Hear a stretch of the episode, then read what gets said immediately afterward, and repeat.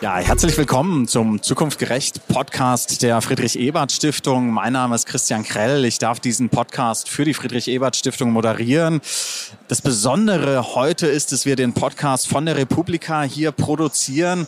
Ähm, das ist also ungewöhnlich. Was wir so machen wollen, wie wir es immer machen, ist, dass wir reden wollen wie unter Freunden. Ja, nämlich offen, ehrlich, manchmal vielleicht auch kritisch, aber immer einander zugewandt. Und ich freue mich sehr auf unseren heutigen Gast. Ja, ein sehr, sehr kreativer Kopf es ist der erste Poetry Slammer, den wir in unserer Podcast-Reihe haben. Herzlich willkommen, Robin Meserosch. Ich freue mich auch.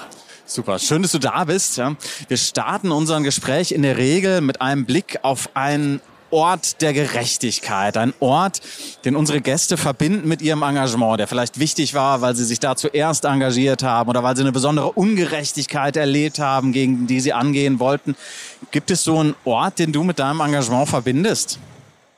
Da fallen mir viele Orte ein, aber ein besonderer war der Marktplatz in Sigmaringen. Sigmaringen hat so 15.000 Einwohner, ist sehr konservativ und da bin ich zur Schule gegangen. Äh, und mit 17 habe ich eine Demo dort organisiert, den Bildungsstreik. Das war eigentlich so eine bundesweite Aktion in Unistädten, aber ich habe gedacht, das geht auch bei uns. Und äh, dann standen wir halt mit 2500 Mitschülerinnen und Mitschülern da. Äh, und haben ein bisschen Krawall gemacht und es hat sogar funktioniert, weil es ging unter anderem um Studiengebühren, die damals eingeführt worden sind. Als ich später studiert habe, musste ich die nur im ersten Semester bezahlen. Also es hat Spaß gemacht, es hat was gebracht ähm, und das ist ja eigentlich das Beste, wie Engagement sein kann. Wie, wie haben die Bürger in Sigmaringen reagiert auf diese 2500 engagierten, wild entschlossenen jungen Menschen? Gut. Ja. Das mit dem Konservativsein ist dann oft nur ein Vorurteil und trifft eben dann doch nur auf wenige Leute ja. zu. Das war auch so eine Erkenntnis aus der Geschichte. Ähm, der Rektor von meiner Schule hat sich als Strafe ausgedacht, dass alle, die dort mitgemacht haben, also die Schule geschwänzt haben, an einem extra Nachmittag kommen mussten, um darüber zu diskutieren, was Demokratie bringt, weil er es heimlich eigentlich auch gut fand. Ja. Oh cool, ja, das klingt ermutigend dann ja auch ne, für weiteres Engagement. Ne? Ich habe gelesen über dich, dass für dich und für dein Engagement auch eine Familiengeschichte besonders ist. Es gibt einen Großvater, der ist geflüchtet 1956 nach dem Ungarn-Aufstand aus, aus Budapest. Was hat es damit auf sich und wie hat dich das beeinflusst?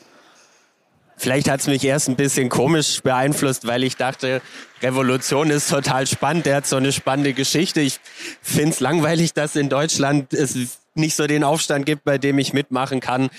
Irgendwann so, das war dann schon früh, ich glaube so ab zwölf habe ich gemerkt, nee, es ist gut, äh, dass es hier kein kommunistisches Regime gibt, was die Freiheit unterdrückt äh, und so weiter. Äh, und dass man dann seine Energie auf viel sinnvollere Sachen noch lenken kann oder viel oder auf Dinge, die man noch besser machen kann. Und dann habe ich angefangen, das zu tun. Aber so die Geschichte von meinen Großeltern oder so nach dem Zweiten Weltkrieg währenddessen, das war so mein erster Berührungspunkt mit Politik. Ein sehr grundsätzlicher, weil es ist ja Politik und damals ist so viel schief gelaufen. Und ja, das war so mein erster Eindruck von Politik. Wenn es schief läuft, kann, können furchtbare Dinge passieren und das darf nicht sein was Hartes, Existenzielles, um das es geht. Ne? Das, das stimmt, ja. ja, ja. Und dann habe ich gelesen, und das finde ich interessant, du schreibst, du bist mit 18 in die SPD eingetreten, weil es der wirksamste Weg ist, um die Welt besser zu machen. Warum? Ähm, das klingt jetzt sehr dramatisch. Die ehrliche Antwort ist, ich habe es mit 14 schon mal versucht aus so einer Schnapsidee raus, konnte aber nicht, ja. weil ich nur ein Sparbuch hatte und darüber die Mitgliedsbeiträge nicht abgebucht werden konnten. Und dann lag okay. die Idee halt auf Eis. Die SPD hat zum Beispiel zu dieser Demo, von der ich es vorher hatte, auf dem Marktplatz die Soundanlage gebracht und darüber sind wir so in Kontakt gekommen. Das mit dem wirksamen das ist mir dann schon irgendwann aufgefallen, dass die Demos Spaß machen, dass sie auch was bringen, aber dass sie natürlich unpräzise sind und ein Stück weit ineffizient. Äh, punktuell ergeben die Sinn, aber man kann Politik ja nicht nur über Demos machen und sich in Parteien zu engagieren, ist für mich der sinnvollste Weg, was zu verändern. Oder eben auch der wirksamste Weg. Das finde ich ist eigentlich die beste Formulierung, weil man sehr präzise das verändern kann, was man möchte. Braucht eine Demokratie Volksparteien oder geht es auch mit einer Reihe von kleinen Parteien aus deiner Sicht? Also ich, ich würde mich der Frage anders nähern. Ich ja. finde, es gibt nicht so viele Unterschiede, die man politisch haben kann.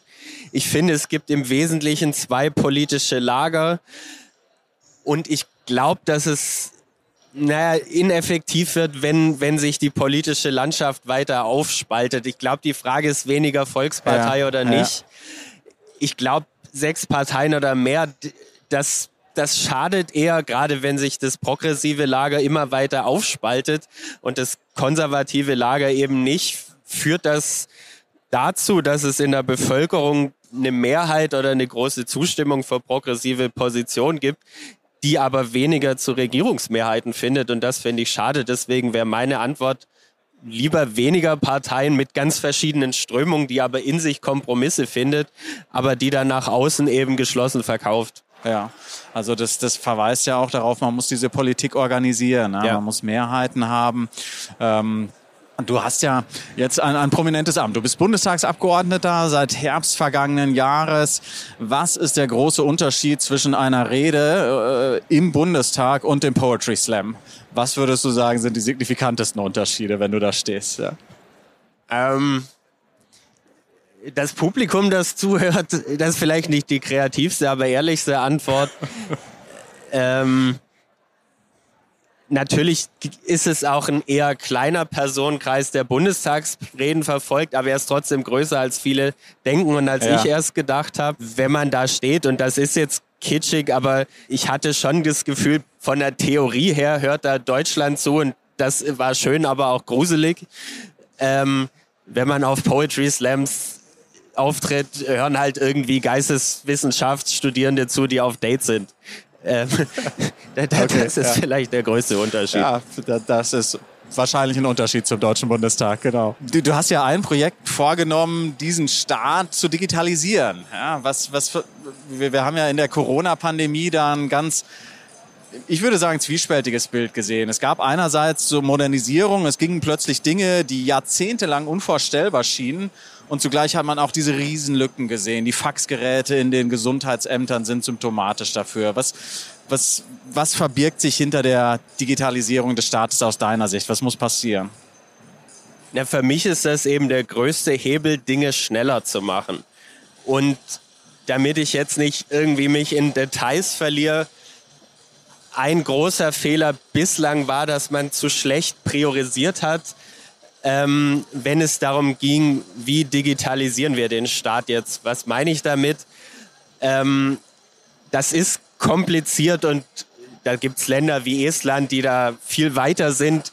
Die haben es natürlich auch ein Stück weit einfacher. Deutschland hat eine sehr komplexe Struktur, die auch wieder Vorteile mit sich bringt.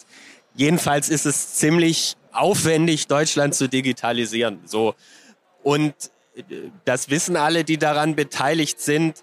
Aber die Herangehensweise bislang war, wir wollen irgendwie so die Komplettlösung und alles auf einmal, wissen aber, dass das ewig dauert. Und das finde ich eine schlechte Strategie, weil es klüger wäre zu sagen, es gibt Dinge, die sehr wichtig sind. Zum Beispiel sind das Verwaltungsleistungen, die viele Leute benutzen oder, und das finde ich sehr wichtig, in Sachen Klimaschutz, da geht es um jede Sekunde, will ich sagen, um Geschwindigkeit. Und es gibt Prozesse und Leistungen der Verwaltung, die Klimaschutz direkt betreffen. Zum Beispiel verschiedene Genehmigungsverfahren. Und ich finde, da muss man sagen, das hat Priorität, das lösen wir zuerst. Und ich glaube auch, wenn man die Sachen Schritt für Schritt arbeitet, kommt man weiter, als wenn man irgendwie versucht, alles auf einmal zu tun. Also ist die Strategie nicht den großen Tanker jetzt rumzudrehen, sondern ein paar Schnellboote zu haben, die erstmal in eine andere Richtung drehen.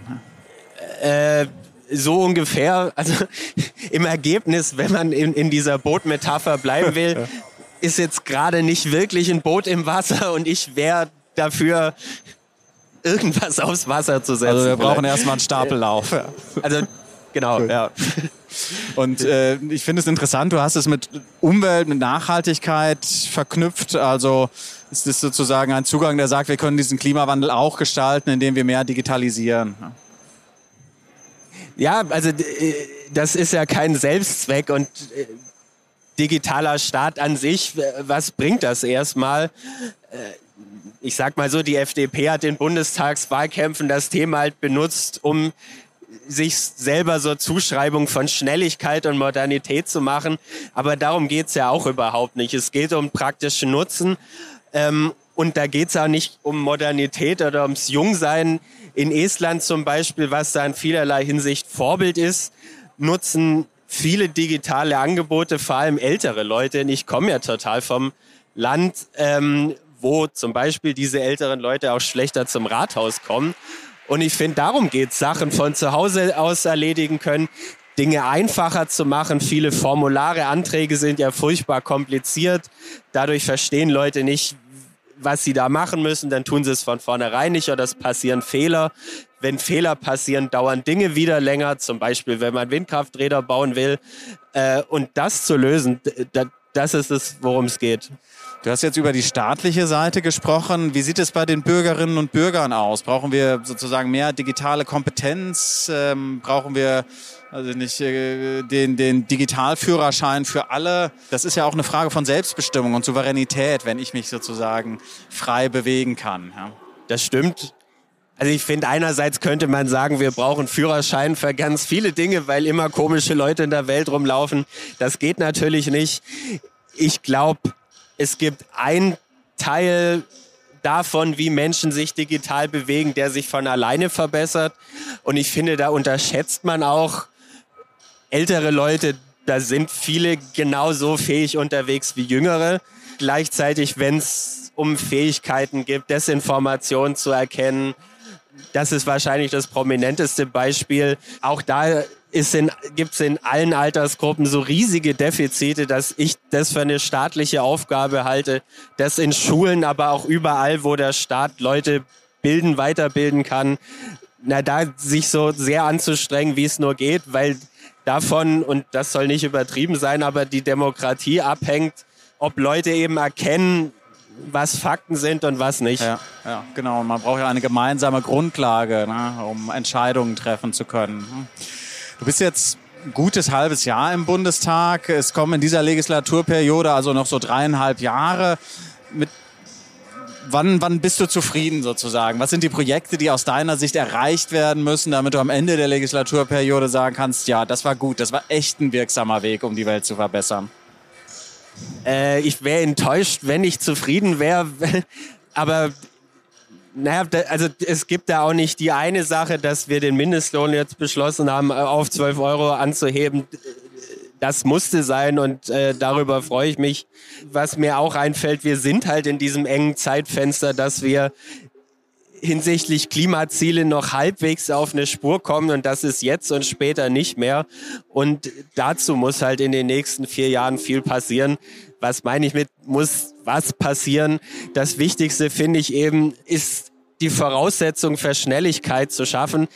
Was meine ich damit? So dieser Wille, Windkrafträder zu bauen, Photovoltaikanlagen zu bauen, der ist viel verbreiteter als viele denken und das ist nicht das Problem im Bundestag. Das verstehen genügend Leute. Es verstehen auch viele Leute, wie dringend das ist, aber die rechtlichen Rahmenbedingungen in Deutschland verhindern eben, dass der Wille dazu führt, dass die Dinger eben schnell naja, auf der Wiese stehen. Ähm, und dazu muss man ganz viel ändern, muss man äh, Planungsverfahren schneller machen, muss man neu regeln, wie man widersprechen kann. Das soll man weiterhin, aber die Verfahren sind gerade ziemlich bescheuert, wie das funktioniert. Muss man regeln, wie Umweltschutz und Klimaschutz sich vertragen. Muss man regeln, äh, viel EU-weit, äh, weil EU-Recht, Beihilferecht zum Beispiel, darf oft behindert, dass wir unseren Unternehmen helfen können, klimaneutral zu werden. Und das sind vielleicht die unsexy oder unbekannteren Stellschrauben, die so eine große Hebelwirkung haben. Genau, und ich habe mitgenommen, ne, es geht um Geschwindigkeit da ja. an ganz vielen Stellen. Ne? Wir müssen schneller werden. Ne? Ähm, aber gestatte mir eine, eine, eine letzte Frage, ein letztes Thema. Es gibt, und das empfehle ich allen unseren Hörerinnen und Hörern, es gibt ein Liebesgedicht an die Arbeit von dir bei YouTube. Ja, ist zehn Jahre alt, aber sehr hörenswert. Ja, es zeigt, die ganze Ambivalenz, die in so einer Liebe stecken kann. Ja, das sind schöne Gefühle, manchmal ist es auch ein bisschen Schmerz, die da drin stecken kann. Wenn du jetzt ein Liebesgedicht an deine aktuelle Arbeit schreiben solltest, an deine aktuelle Arbeit im Bundestag, was müsste da auftauchen? Das ist natürlich ein zeitloser Klassiker, der, den man nicht aktualisieren muss. Nein, also ich, ich mag meine Arbeit und seitdem ich sie mache, ich mag sie noch mehr, als ich es mir davor hätte vorstellen können.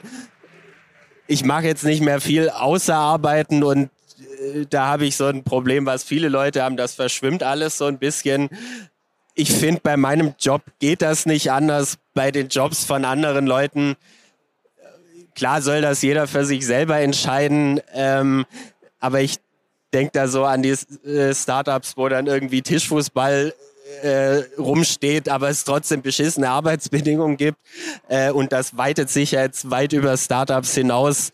Ähm, das finde ich ist eine große politische Aufgabe, da klare Grenzen zu ziehen oder Arbeitnehmerinnen, Arbeitnehmern Grenzen anzubieten, eben berufliches und privates weiter zu trennen und dass es einen Feierabend gibt und dass auch wenn man digital arbeitet, da eine Grenze hat, dass jetzt auch mal gut ist und man sein Privatleben behält.